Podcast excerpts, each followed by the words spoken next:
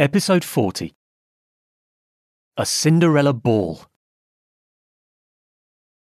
Hey, Fiona. Already here? Am I late for the party? No, not yet, Rob. Are you ready? Almost. I have everything except one thing. What are you looking for?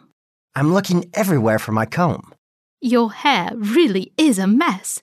Isn't the comb on your desk? Yes, it is. Thank you.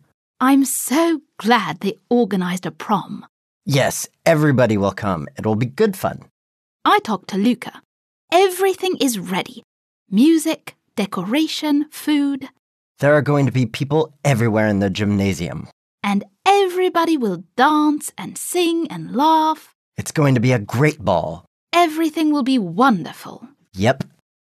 You don't look convinced. Well, it's just that it's going to be a Cinderella ball. Yes, that's what I was saying. A wonderful place, great music, and dancing.